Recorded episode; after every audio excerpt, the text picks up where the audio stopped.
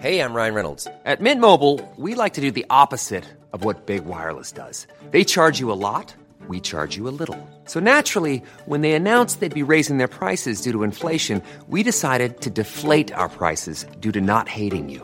That's right. We're cutting the price of Mint Unlimited from $30 a month to just $15 a month. Give it a try at mintmobile.com slash switch. $45 upfront for three months plus taxes and fees. Promo rate for new customers for limited time. Unlimited more than 40 gigabytes per month. Slows. Full terms at mintmobile.com.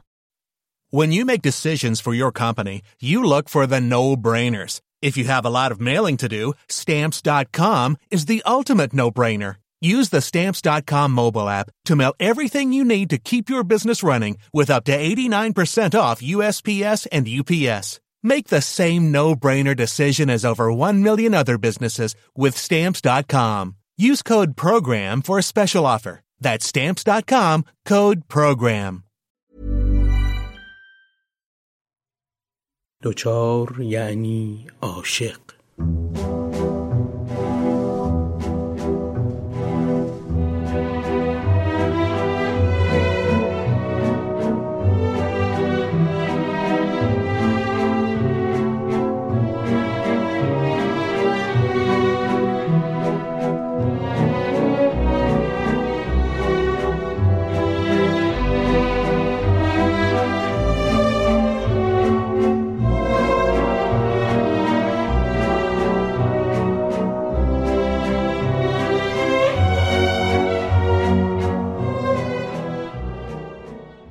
تو این شماره پادکست دوچار نگاهی می‌کنیم به زندگی سهراب سپهری. همینطور که می‌دونید دوچار به سراغ شخصیت هایی میره که دوچار یک وضعیت غیرعادی شدند. این وضعیت می‌تونه تراژیک، متحورانه یا حتی عاشقانه باشه. تو قسمت چهارم پادکست سرنوشت مردی رو دنبال می‌کنیم که تو کاشان به دنیا اومد اما شهرش رو خیلی زود گم کرد. بین نقاشی و شاعری موند. نه نقاش تمام وقت شد و نه یه شاعر همیشگی باقی موند. شعرهاش تحت تاثیر نیما و جریانهای شعری روز اون سالها بود. خیلی از شاعرها و نویسنده ها از نوع و تصویرسازی شعرهای اون گله داشتن که این سهراب زیادی خوشخیال و هپروتیه. بعضی هم اون رو شاعری جدای همه جریانهای شاعری می‌دونستند که پیوندی بین عرفان و شعر نو ایجاد کرده. شعرهای سهراب تو دهه 60 به خاطر حال و هوای جنگ زدی اون روزها کمتر خونده می‌شد. تا اینکه سال 1366 استاد شهرام ناظری خواننده موسیقی دستگاهی ایرانی هوشنگ کامکار آهنگساز و احمد رضا احمدی شاعر به بهانه شستمین سال تولد سپهری آلبومی منتشر کردند با همراهی ارکستر سمفونیک به نام در گلستانه. احمد رضا احمدی دکلمه شعرهای سپهری رو به عهده گرفت و شهرام ناظری و هوشنگ کامکار با شعر نو و دستگاه های موسیقی ایران دست و پنجه نرم کردند که البته آلبوم موفقی هم از آب در اومد. مدتی خبری از سهراب سپهری تو مقاله ها و مجله های ادبی نبود تا اینکه در دهه هفتاد یه بار دیگه سر زبون ها افتاد. این بار با شعرخانی زندیات خسرو شکیبایی سیمای محزون سهراب و صدای خشدار شکیبایی فضایی که جای شعرهایی درباره پیدا کردن فردیت و معنویت و بازگشت دوباره به زندگی های ساده خالی بود رو تا حدودی پر کرد و بعد از اون صدها مقاله و کتاب درباره شخصیت، شعر و به خصوص نقاشی های سهراب نوشته و چاپ شد. خواننده های پاپ هم اقبال خوبی در ادامه به شعرهای سهراب داشتن و مثلا اوایل دهه 80 یکی از خواننده های خوب کشور یعنی علیرضا اسار شعر زیر باران سهراب سپهری رو اجرا کرد و صد البته اجرایی که محمد اسفانی از شعر پنجره های سهراب داشت. همه اینها رو گفتم که بگیم چرا من و دوستانم تو پادکست دوچار این بار اومدیم سراغ سهراب تا از دنیای جذابش حرف بزنیم و به نوعی دوچارش بشیم. من محمد نازمی با همکارانم بابک جلیلوند نویسنده متن و مهدی جعفرزاده تهیه کننده این پادکست رو برای دوچاری ها تهیه کردیم. چشم باید شد.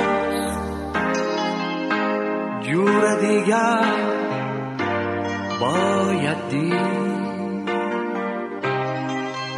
چترها باید بست. زیر باران باید رفت. فکر را زیر باران باید بود با همه مردم شهر. زیر باران باید رفت. دوست را زیر باران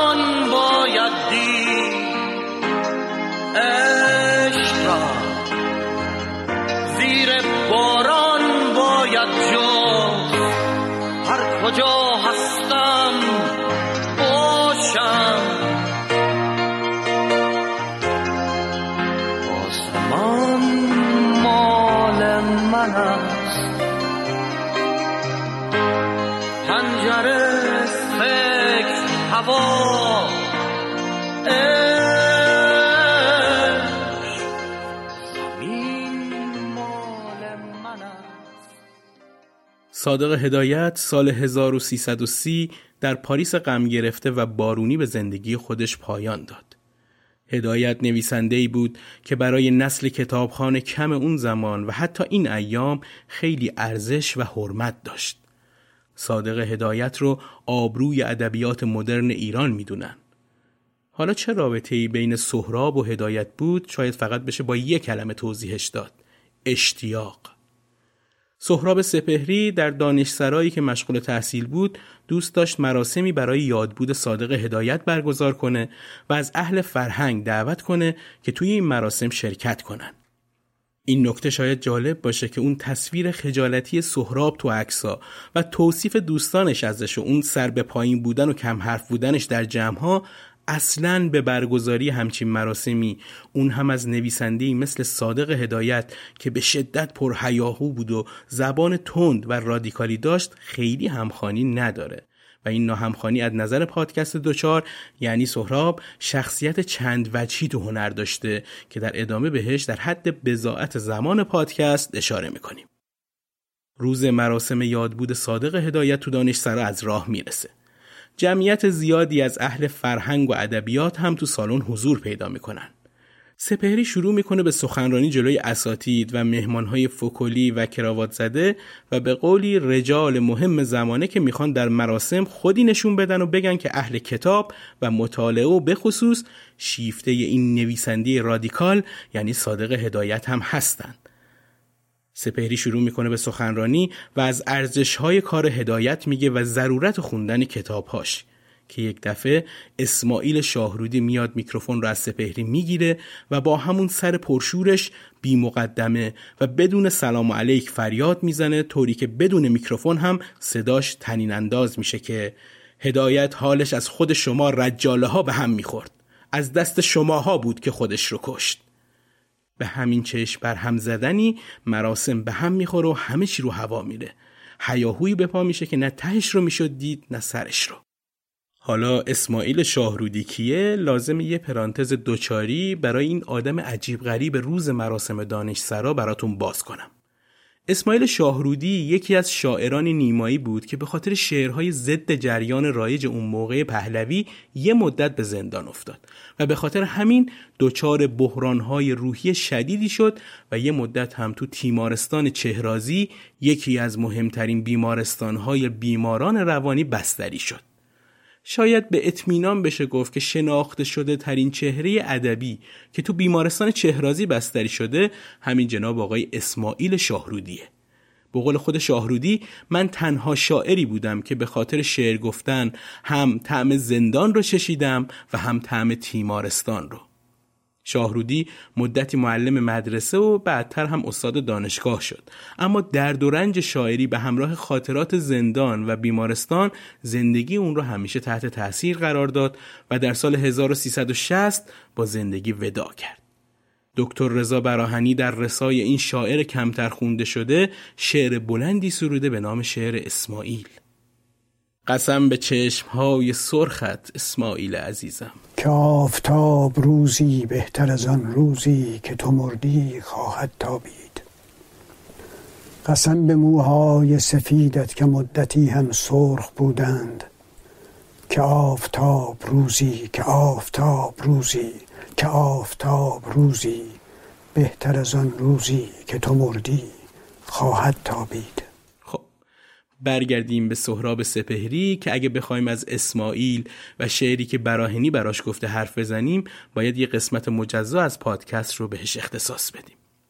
سپهری اهل ورزش هم بود.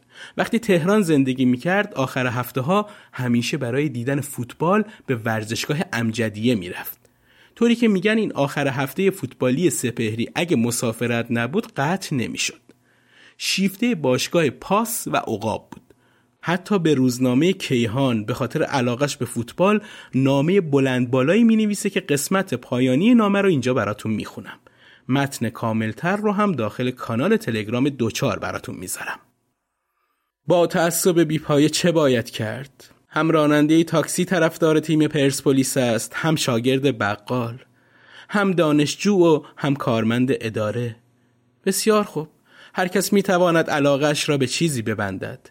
اما علاقه داشتن هم دلیل منطقی می خواهد اهالی منچستر حق دارند طرفدار تیم‌های شهر خود باشند. مردم لیدز به جاست که تیم خود را دوست بدارند. ساکنان چلسی طبیعی است که بیشتر از تیم خود دفاع کنند. اما در شهر شما و من یک بت همگانی پیدا می شود دلبستگی مصری است و طرفداری اتفاقی و بیدلیل صورت می گیرد خواهید گفت چه اشکالی دارد؟ حرفی ندارد. اما وقتی که در امجدیه نشسته اید این طرفداری و تعصب محیطی نامطلوب ایجاد می کند و شما نمی توانید به دلخواه تماشا کنید. من هم مثل شما از تیم پرسپولیس بازی های خوبی دیدم. اما سرانجام مثل کسان دیگری که می‌شناسم تصمیم گرفتم روزهایی که تیم پرسپولیس بازی دارد به امجدیه نروم.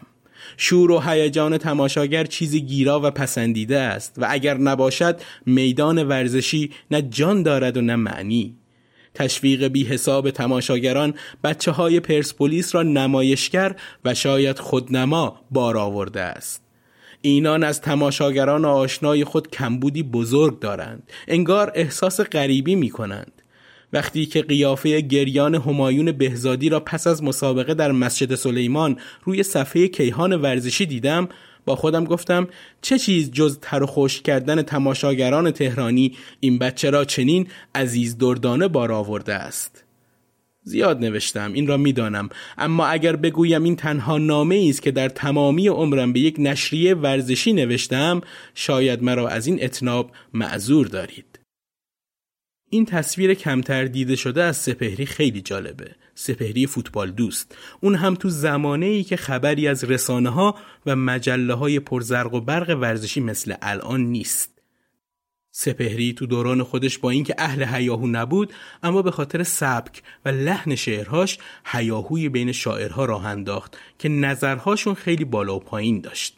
گاهی موافق و گاهی مخالف. مثلا استاد شفیع کتکنی جایی نوشته سپهری شعر نمیگه بلکه کارهاش شبیه جدول متقاطی روزنامه ها میمونه. شمس لنگرودی جایی گفته توی دوره فوش دادن به سپهری مد بود. و براهنی تو کتاب مهم تلامس به سپهری میتوپه که چرا آدمهای شعرش دنبال دوست هستند و در پس کوچه های خوش و خلوت دنبال شاخه نور و عرفانن و سپهری رو یه برج آجنشین می‌دونه که خبری از اجتماع و شهرش نداره اما سپهری جای خودش گفته که من شاعر نیستم و فقط یک نقاش ساده ام. معروفه که تو شب های شعر مثل شب های اخوان سالس و بقیه که درباره شعر و شاعری دعوا مرافعه را میناختن سپهری اگر حضور داشته لب از لب باز نمی‌کرده و نه چیزی درباره شعر می‌گفته نه درباره هنر.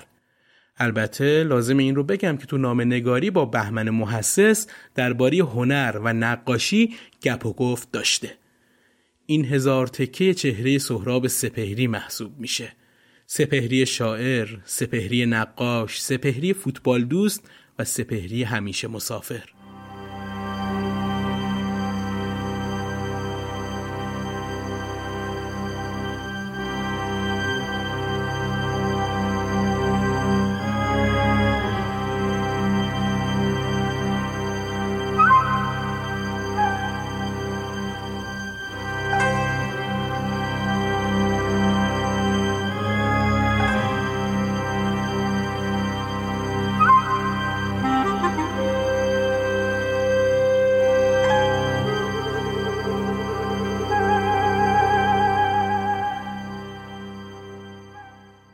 حالا یکم از زبان و قلم خود سپهری از دوره کودکی و جوونیش بگم.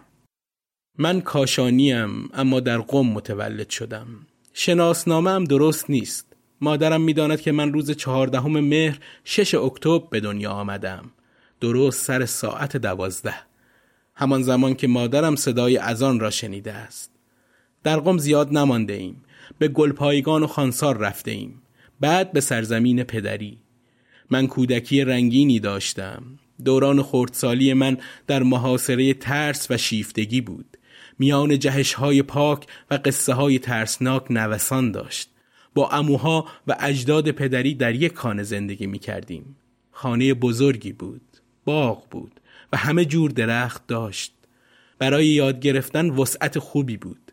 زمین را بیل می زدیم چیز می کاشتیم پیوند می زدیم حرس می کردیم در این خانه پدر و اموها سخت خشت می زدند بنایی می کردند به ریختگری و لحیمکاری می پرداختند چرخ خیاطی و دوچرخه تعمیر می کردند تار می ساختند به نقاشی دست می زدند در عکاسی ذوق می آزمودند قاب منبت درست می کردند نجاری و خراتی پیش می گرفتند کلاه می دوختند با صدف دگمه و گوشواره می ساختند اهل کاشانم اما شهر من کاشان نیست.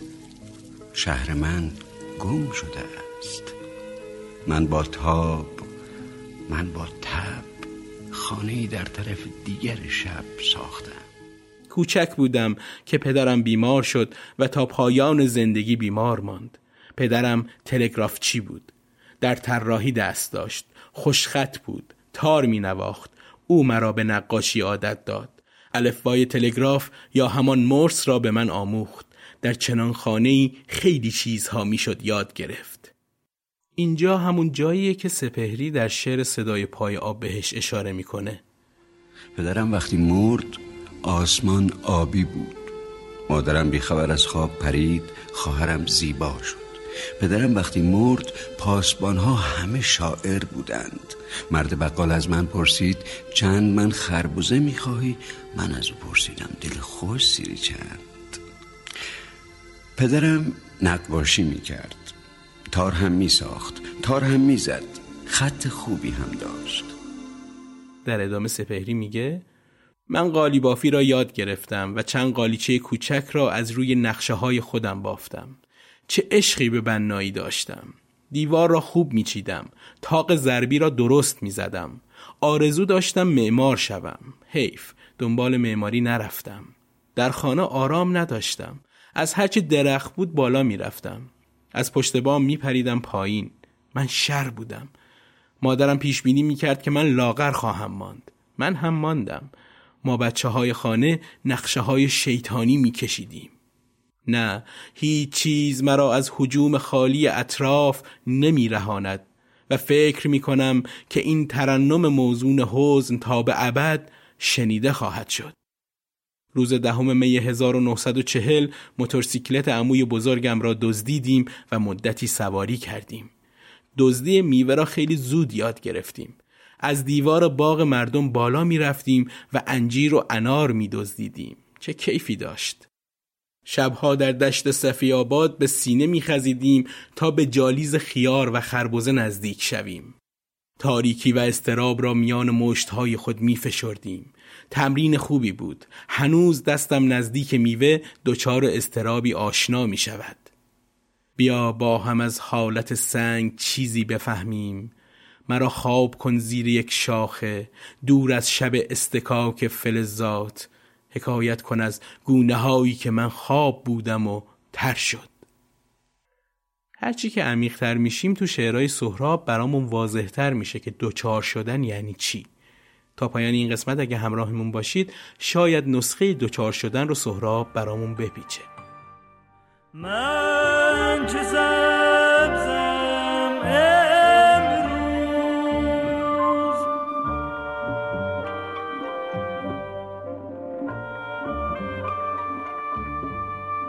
من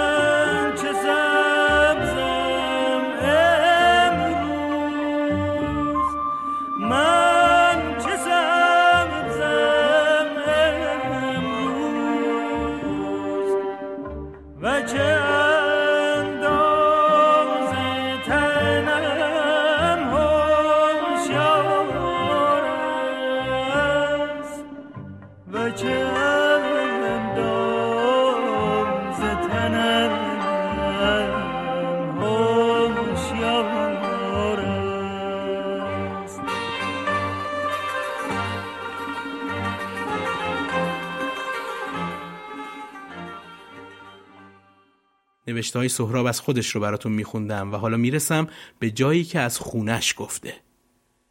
خانه ما همسایه صحرا بود. تمام رویاهای من به بیابان راه داشت. پدر و اموهایم شکارچی بودند. همراه آنها به شکار می‌رفتم. بزرگتر که شدم عموی کوچک تیراندازی را به من یاد داد. اولین پرنده ای که زدم سبز قبا بود. هرگز شکار خوشنودم نکرد. اما شکار بود که مرا پیش از سپید دم به صحرا می کشید و هوای صبح را میان فکرهایم می نشاند. در شکار بود که ارگانیسم طبیعت را بی پرده دیدم. به پوست درخت دست کشیدم. در آب روان دست و رو شستم. در باد روان شدم. چه شوری برای تماشا داشتم. آب را گل نکنی. آب را گل نکنی. شاید این آب روان می رود پای سپیداری تا فرو شوید اندوه دلی. دست درویشی شاید نان خشکیده فرو برده در آب. اگر یک روز طلوع و غروب آفتاب را نمی‌دیدم گناهکار بودم. هوای تاریک و روشن مرا اهل مراقبه بار آورد. تماشای مجهول را به من آموخت. من سالها نماز خواندم. بزرگترها میخواندند من هم میخواندم. در دبستان مرا برای نماز به مسجد می بردند. روزی مسجد بسته بود. بقال سر گذر گفت نماز را روی بام مسجد بخوانی تا چند متر به خدا نزدیکتر باشید. مذهب شوخی سنگینی بود که محیط با من کرد و من سالها مذهبی ماندم بی آنکه خدایی داشته باشم. و خدایی که در این نزدیکی است. لای این شب بوها پای آن کاج بلند. روی آگاهی آب روی قانون گیاه. من مسلمانم. قبلم یک گل سرخ جانمازم چشمه مهرم نور. دشت سجاده من. من وضوع با تپش پنجره ها می‌گیرم. در نمازم جریان دارد ماه جریان دارد تیف سنگ از پشت نمازم پیداست. همه ذرات نمازم متبلور شده است. من نمازم را وقتی می‌خوانم که از آنش را باد گفته باشد سر گلدسته سرف من نمازم را پی تکبیرت الاحرام علف می‌خوانم. پی قدقامت موج. تابستان ها به کوه پایه می رفتیم با اسب و قاطر و الاغ سفر می کردیم در یک سفر راه میان کاشان و قریه بزرگ را با پالکی پیمودیم. در گوشه باغ ما یک طویله بود. چهارپا نگه می داشتیم. پدر بزرگ من یک مادیان سپید داشت. تند و سرکش بود و مرا می ترساند. من از خیلی چیزها می ترسیدم. از مادیان سپید پدر بزرگ از مدیر مدرسه از قیافه عبوس شنبه. چقدر از شنبه ها بیزار بودم. خوشبختی من از صبح پنجشنبه آغاز می شد عصر پنجشنبه تکه از بهشت بود شب که می‌شد در دورترین خوابهایم طعم صبح جمعه را می چشیدم Hey, I'm Ryan Reynolds. At Mint Mobile, we like to do the opposite of what Big Wireless does. They charge you a lot, we charge you a little. So naturally, when they announced they'd be raising their prices due to inflation, we decided to deflate our prices due to not hating you. That's right. We're cutting the price of Mint Unlimited from $30 a month to just $15 a month. Give it a try at mintmobile.com slash switch. $45 upfront for three months plus taxes and fees. Promo rate for new customers for limited time. Unlimited more than 40 gigabytes per month. Slows. Full terms at mintmobile.com. میشنوید دیگه. اینجا سپهری داره از روزهایی میگه که حرف دل خود ماست. اینکه همه حداقل کسایی که تو ایران زندگی می‌کنن این رو خوب درک می‌کنن و این بیزاری از شنبه و این دلچسبی روزهای پنجشنبه رو کاملا متوجه میشن. اینجاست که سپهری هوش خودش رو از به تصویر کشیدن و به کار بردن هفته و رنگ ها به رخ می‌کشه. البته خیلی متواضعانه در دبستان از شاگردان خوب بودم اما مدرسه را دوست نداشتم. خودم را به درد دل می زدم تا به مدرسه نروم. بادبادک را بیشتر از کتاب درس دوست داشتم. صدای زنجره را به اندرز آقای معلم ترجیح می دادم. وقتی که در کلاس اول دبستان بودم یادم هست یک روز داشتم نقاشی می کردم معلم ترکه انار را برداشت و مرا زد و گفت همه درس هایت خوب است. تنها به تو این است که نقاشی می کنی این نخستین پاداشی بود که برای نقاشی گرفتم. با این همه دیوارهای گچی و کاهگلی خانه را سیاه کرده بودم. چه خیالی می‌دانم. پرده هم بیجان است. خوب می‌دانم حوز نقاشی من بیماهی. دقت دارید دوستان که چقدر این دوره زندگی سهراب سپهری نزدیک به دوره قیصر امینپوره قیصر امینپوری که تو قسمت دوم پادکست راجبش صحبت کردیم هر دوتاشون دلدادی نقاشی بودن و هر دوتا تو مدرسه به خاطر کشیدن نقاشی سرزنش می شدن و هر دوتاشون هم درس و مشق نویسای خوبی بودن اما دلشون تو نقاشی و شعر بود که سیر می کرد. در ادامه سپهری میگه ده ساله بودم که اولین شعرم را نوشتم. هنوز یک بیت از آن را به یاد دارم. ز جمعه تا سه شنبه خفته نالان نکردم هیچ یادی از دبستان. اما تا هجده سالگی شعری ننوشتم. این را بگویم که من هجده سالگی کودک بودم. من دیر بزرگ شدم. دبستان را که تمام کردم تابستان را در کارخانه ریسندگی کاشان کار گرفتم. یکی دو ماهی کارگر کارخانه شدم. نمی‌دانم تابستان چه سالی ملخ به شهر ما هجوم آورد. زیانها رساند. من معمور مبارزه با ملخ در یکی از آبادی ها شدم. راستش را بخواهید حتی برای کشتن یک ملخ نقشه نکشیدم. وقتی میان مزاره راه می‌رفتم سعی می‌کردم پاروی ملخ ها نگذارم. اگر محصول را میخوردند پیدا بود که گرسنند منطق من ساده و هموار بود. روزها در آبادی زیر یک درخت دراز میکشیدم و پرواز ملخها را در هوا دنبال می‌کردم اداره کشاورزی مزد خلصه مرا می پرداخت. در دبیرستان نقاشی کار جدیتری شد.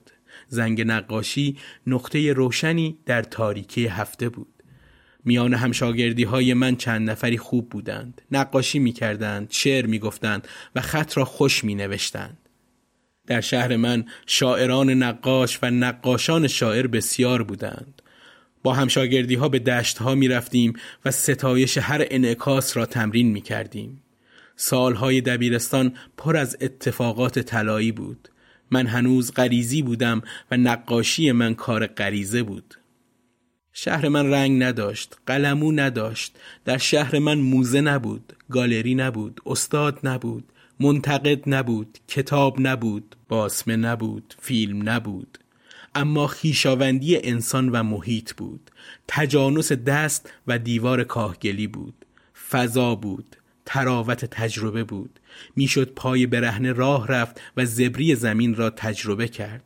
می‌شد انار دزدید و روحیه تازه ای را طرح ریخت. می‌شد با خشت دیوار خو گرفت. معماری شهر من آدم را قبول داشت. دیوار کوچه همراه آدم راه می‌رفت و خانه همپای آدم شکسته و فرتوت می‌شد. همدردی ارگانیک داشت. شهر من الفا را از یاد برده بود اما حرف می‌زد. جولانگاه قریه بود نه جای قدم زدن تکنیک. در چنین شهری ما به آگاهی نمی رسیدیم. اهل سنجش نمی شدیم. شکل نمی دادیم. در حساسیت خود شناور بودیم.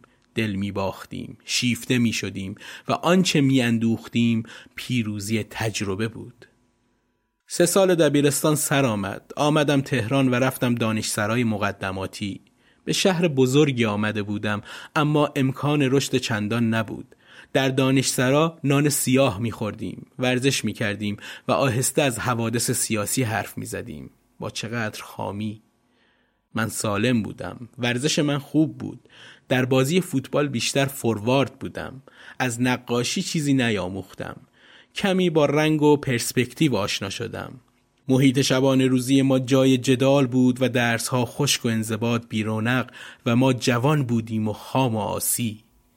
چند نفری گرد آمده بودیم با نقشه های شیطانی. چه آشوبی به پا می کردیم اگر از سهم زغال سنگ ما می کاستند شبانه قفل انبار را می شکستیم و میزهای تحریر را از زغال می انباشتیم یا تخته قفسه ها را به آتش بخاری می سپردیم شبهای تعطیل که از شبانه روزی در می آمدیم اگر دیر برمیگشتیم و در بسته بود از دیوار داخل می شدیم. دانش سرا تمام شد و من به کاشان برگشتم. دوران دگرگونی ها آغاز می شد. خانه قدیمی از دست رفته بود. اجداد پدری درگذشته بودند. اموها در خانه های جدا میزیستند. خانواده من هم در خیابانی که به ایستگاه راه آهن می‌رفت روزگار میگذراندند. سال 1945 بود. فراغت در کف بود. فرصت تعمل بود. زمینه برای تکانهای دلپذیر فراهم می‌شد. این قسمت رو که می‌خونم باز یاد شعر صدای پای آب سهراب میافتم که میگه من قطاری دیدم روشنایی می‌برد من قطاری دیدم فقه می برد و چه سنگین می رفت. من قطاری دیدم که سیاست می برد و چه خالی می رفت. من قطاری دیدم تخم نیلوفر و آواز قناری می برد و هواپیمایی که در آن اوج هزاران پایی خاک از شیشه آن پیدا بود. سپهری در ادامه میگه در خانه آرامش دلخواه بود. چیزی به تنهایی من تحمیل نمی‌شد. می نشستم رنگ می ساییدم با رنگ های روغنی کار می کردم حضور اشیا بر اراده من چیره بود. تفاهم چشم و درخت مرا گیج می کرد در تماشا تا به شکل دادن نبود. تماشا خالص بود. تنهایی من عاشقانه بود. نقاشی عبادت من بود. من شوریده بودم و شوریدگیم تکنیک نداشت. روی بام کاهگلی می نشستم و آمیختگی غروب را با احساس عمیق بامهای گنبدی شهر تماشا می کردم. به سادگی مجذوب می شدم و در این شیفتگی ها خشونت خط نبود. برق فلز نبود. درام اندام های انسان نبود. نقاشی من دستخوش آفت نبود. آدم نقاشی من عطسه نمی کرد. راستی چه دیر به ارزش نقصان پی بردم اعتبار فساد را دریافتم. زندگی یعنی یک سار پرید. از چه دلتنگ شدی؟ دلخوشی ها کم نیست مثلا این خورشید. کودک پسفردا کفتر آن هفته زندگی در آن وقت صفی از نور و عروسک بود. زندگی من آرام میگذشت اتفاقی نمیافتاد دگرگونی های من پنهانی بود و دیر آفتابی می‌شد با دوستان قدیم یاران دبیرستانی به شکار می رفتیم. آنقدر زود از خواب بیدار می شدیم که سپیددم را در آبادی های دور تجربه می کردیم. ما فرزندان وسعت ها بودیم. سطوح بزرگ را می ستودیم. در نفس فصل روان می شدیم. شنزارها فروتنی می آموختند. جایی که افق بود نمی‌شد فروتن نبود. زیر آفتاب سوزان می رفتیم و حرمت خاک از کفش های ما جدایی نداشت. اواخر دسامبر 1946 بود و من در اداره فرهنگ کار گرفتم. آشنایی من با جوان شاعری که در آن اداره کار می کرد رنگ تازه‌ای به زندگیم زد. شعرهای مشفق کاشانی را خوانده بودم. خودش را ندیده بودم مشفق دست مرا گرفت و به راه نوشتن کشید. الفبای شاعری را او به من آموخت. غزل می ساختم و او سستی و لغزش کار را باز می گفت. خطای وزن را نشان می‌داد. اشارات او هوای مرا داشت. هر شب می نوشتم. انجمن ادبی درست کردیم و شاعران شهر را گرد آوردیم. غزل بود که می ساختیم. اما آنچه می گفتیم شعر نبود. دو دفتر از این گفته ها را سوزاندم. من فن شاعری را آموختم اما هوای شاعرانه ای که به من می‌خورد نشعه غریب داشت. مرا به حضور تجربه های گم شده می برد خیالاتی هم می کرد با زندگی گیرودار خوشی داشتم و قدم های عاشقانه بر می داشتم. کمتر کتاب می خواندم. بیشتر نگاه می کردم. میان خطوط تنهایی در جذبه فرو می رفتم. خانه ما به خلوت یک خیابان مشرف بود. از ایوان صحرا پیدا بود و برج و باروهای قدیمی. شبها کاروان شتر از کنار خانه ما میگذشت. در جاده‌ای که به اصفهان می‌رفت دور می‌شد و سهرگاه با بار به شهر باز میگشت. صدای زنگ شتر زیر دندان همه خوابهایم بود.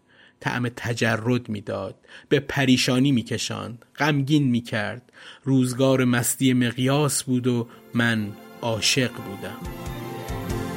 پشت دریا شهریست که در آن پنجره ها رو به تجلی باز است. جای کبوترهاییست که به فواره هوش بشری دست هر کودک ده ساله شب. شاخه معرفتی است. شاخه معرفتی. حالا که دارم از نوشته های سهراب براتون می‌خونم حیفه که اول کتاب اتاق آبی رو اینجا براتون نخونم. همون جایی که سهراب مجبور به کوچ از اون اتاق میشه و قصه هایی که با مارهای اطراف خونه داشته رو برامون میگه. ته باغ ما یک سر طویله بود. روی سر طویله یک اتاق بود. آبی بود. اسمش اتاق آبی بود. سر طویله از کف زمین پایین تر بود. آنقدر که از دریچه بالای آخرها سر و گردن مالها پیدا بود. راهرویی که به اتاق آبی می‌رفت چند پله می‌خورد. اتاق آبی از صمیمیت حقیقت خاک دور نبود. ما در این اتاق زندگی می کردیم. یک روز مادرم وارد اتاق آبی می شود. مار چنبر زده در تاقچه می بیند. می ترسد. آن هم چقدر. همان روز از اتاق آبی کوچ می کنیم. به اتاق می رویم در شمال خانه. اتاق پنج دری سفید. تا پایان در این اتاق می مانیم و اتاق آبی تا پایان خالی می افتد. می بینید که اینجا هم سهراب نگاه شاعران است. در حالت عادی شاید اگه کسی دیگه ای بود هوچیگری می‌کرد و فریاد که یه مار توی اتاق بوده اما سهراب ماجرا رو جوری دیگه ای بیان می‌کنه که بهتره با خوندن کتاب اتاق آبی بیشتر با این نگاه آشنا بشیم و من توضیح بیشتری ندم. سهراب ادامه میده تابستان 1948 رسید. با خانواده به قمسر رفتم و هوا خوش بود. کار من نقاشی بود و کوه پیمایی آنجا بود که با منوچهر شیبانی برخوردم و این برخورد مرا دگرگون کرد. این جناب شیبانی عزیز تو دست نوشته های سهراب زیادی زود محو میشه و یه کمی در مورد شنیدن بد نیست. شیبانی شخصیت پر جنب جوشی تو عرصه فرهنگ و هنر بود. اوایل تحصیل به هنرستان نساجی میره بعد به هنرستان هنرپیشگی و بعد هم برای ادامه تحصیل در رشته نقاشی وارد دانشکده هنرهای زیبا میشه. بعد از پایان تحصیل به ایتالیا و فرانسه میره و برای مطالعه هنر غرب و دانشهای نو در اروپا و با این اندوخته های عمیق به ایران برمیگرده. این برگشت باعث دوستی و انتقال تجربه به اشخاصی میشه که هر کدوم در قالب کاری خودشون بعدها صاحب سبک و رنگ در هنر شدن. مثل دوستی با مرتزا حنانه که بعدترها یکی از بزرگترین آهنگسازهای زمانه شد یا صادق هدایت که با عمر کمش ادبیات ایران رو چندین پله بالا برد و همینطور جلال آل احمد و سیمین دانشور که هر دو از نویسنده های صاحب سبک شدن. خیلی هم با نیما یوشیج دمخور بود و در تئاتر هم با عبدالحسین نوشین و در آخر سهراب که شاید جوونترین دوست این حلقه بود. همین دوستی زندگی هنری سهراب رو تحت تاثیر قرار داد. سهرابی که تا قبل آشنایی با شیبانی چیزی از هنر غرب به اون معنا نمی‌دونسته و این شیبانی بود که چندین قدم سهراب رو به جلو می‌بره و با هنر و نقاشی غرب و شعر نو آشناش می‌کنه. شیبانی در اپرا نویسی، فیلمنامه نویسی، کشیدن نقاشی و نمایشنامه نویسی دستی داشته که این پادکست مجال این رو نداره که به همه اینها با جزئیات بپردازه. خب برگردیم به نوشته های سپهری. سپهری در پایان و تو یکی از دست نوشتهاش میگه آن روز شیبانی در ایوان خانه چیزها گفت. از هنر حرفها زد. ونگوک را نشان داد. من در گیجی دلپذیری بودم. هر چیزی میشنیدم تازه بود و هر چه می‌دیدم قرابت داشت. شب به خانه برگشتیم. من آدمی دیگر بودم. طعم یک استحاله را تا انتهای خواب در دهان داشتم. فردای آن روز نقاشی من چیز دیگر شد. نقاشی من خوب نبود خوبتر هم نشد. در مسیری دیگر افتاد. از آن پس شیبانی را بیشتر روزها می دیدم. با هم به دشت می رفتیم نقاشی می کردیم حرف می زدیم. شیبانی شعرهایش را می‌خواند از نیما می‌گفت به زبان تازه شعر اشاره می‌کرد و در این گشت و گذارها بود که زمینه های هنری من دگرگون شد. همان سال به دانشکده هنرهای زیبای تهران رفتم. دوران تحولات هنری محیط ما بود. انجمن خروس جنگی بیداد می کرد نو با کهنه می جنگید و میان این شور و ستیزها کار من ذره ذره شکل می گرفت پرده را برداریم. بگذاریم که احساس هوایی بخورد. بگذاریم بلوغ زیر هر بوته که می‌خواهد بیتوته کند. بگذاریم غریزه پی بازی برود کفشها را بکند و به دنبال فصول از سر گلها بپرد. بگذاریم که تنهایی آواز بخواند چیز بنویسد به خیابان برود.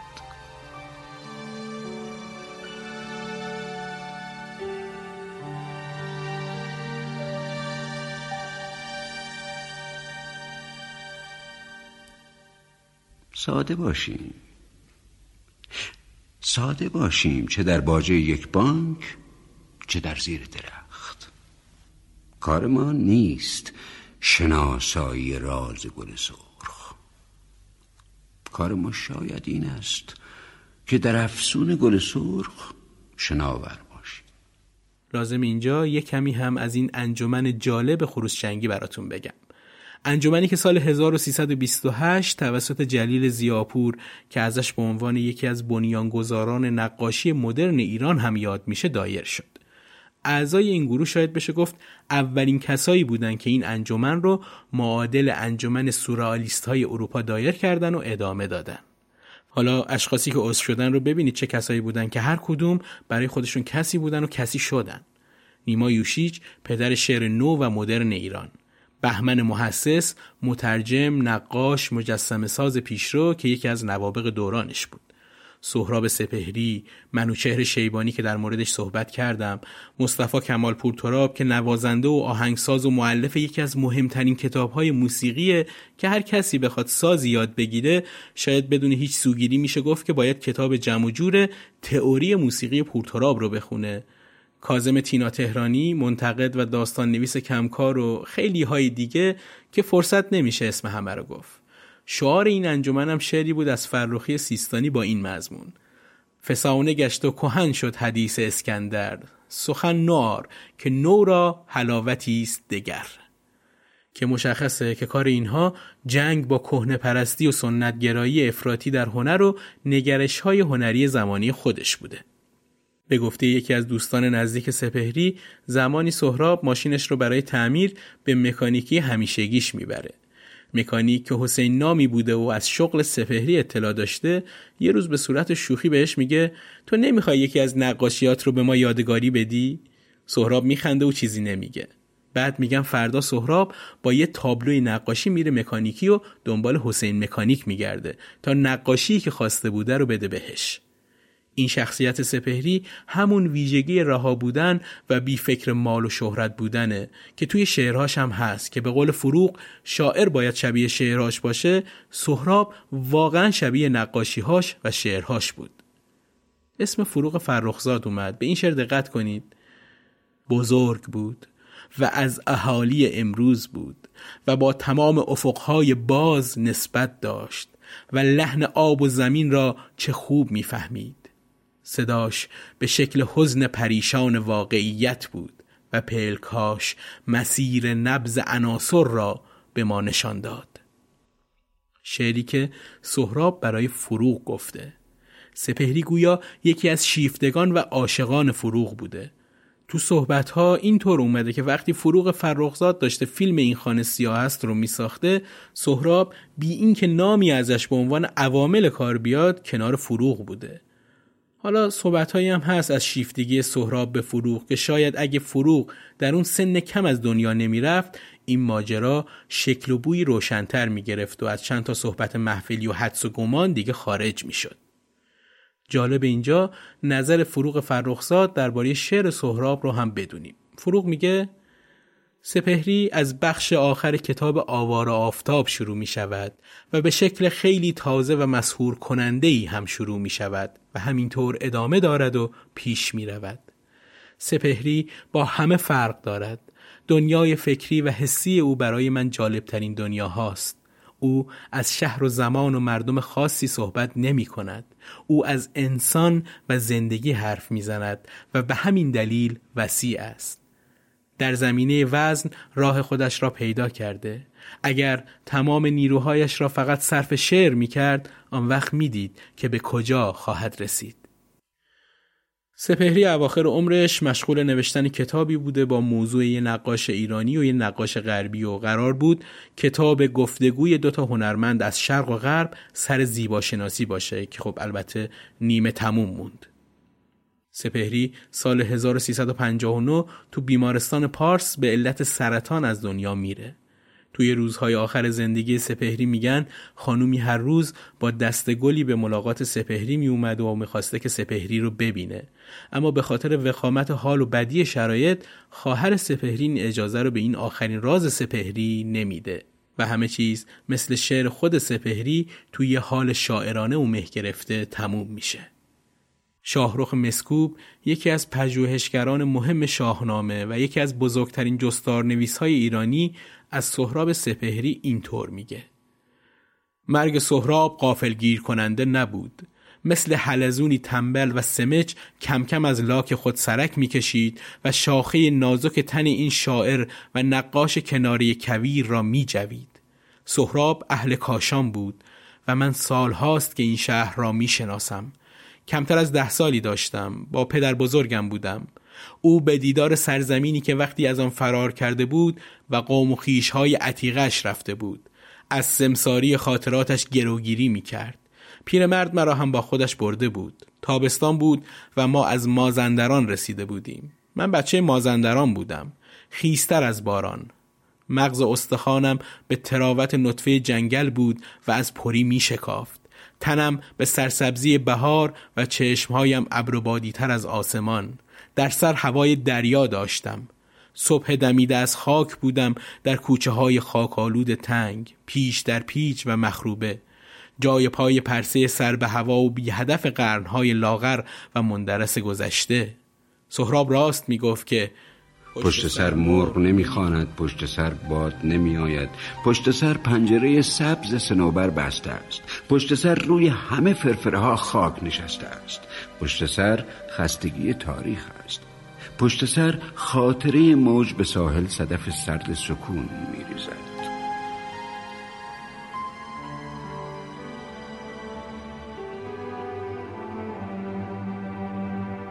زندگی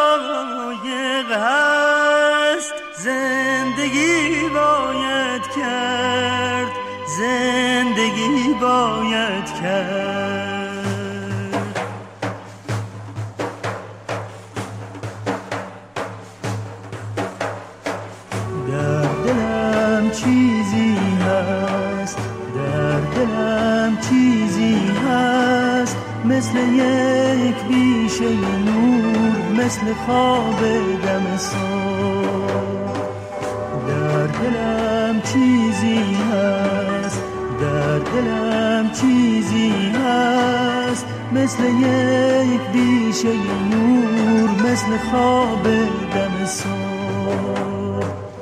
و جنان بیتابم و جنان بیتابم که دلم می‌خواد بدوم تا ته دشت بروم تا سر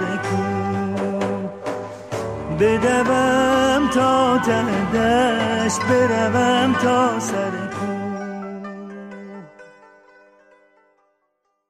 منابعی که متن این پادکست رو از لابلای سطور این کتاب ها استخراج کردیم خدمت شما بگم و با ذکر یک نکته که شاید تا حالا متوجه شده باشید این قسمت رو تموم کنم.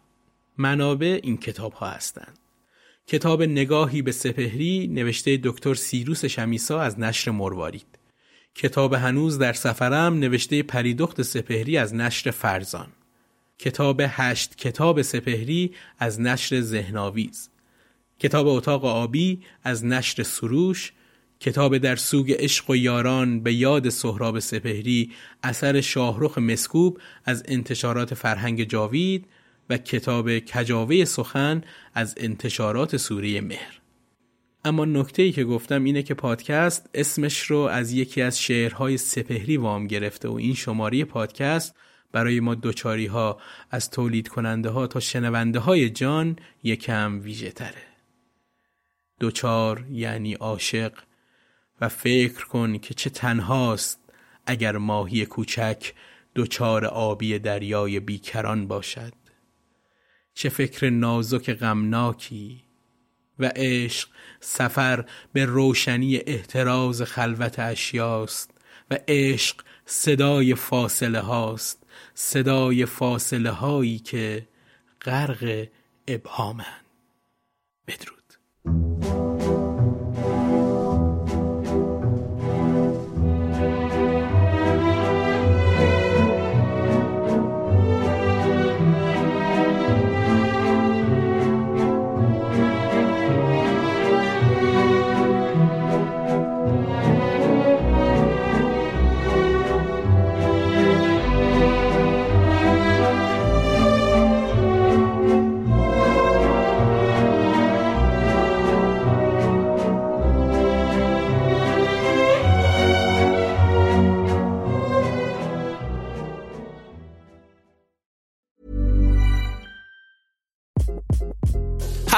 This is Craig Robinson from Ways to Win, and support for this podcast comes from Invesco QQQ, the official ETF of the NCAA. Invesco QQQ is proud to sponsor this episode and even prouder to provide access to innovation for the last 25 years. Basketball has had innovations over the years too. We're seeing the game played in new ways every day.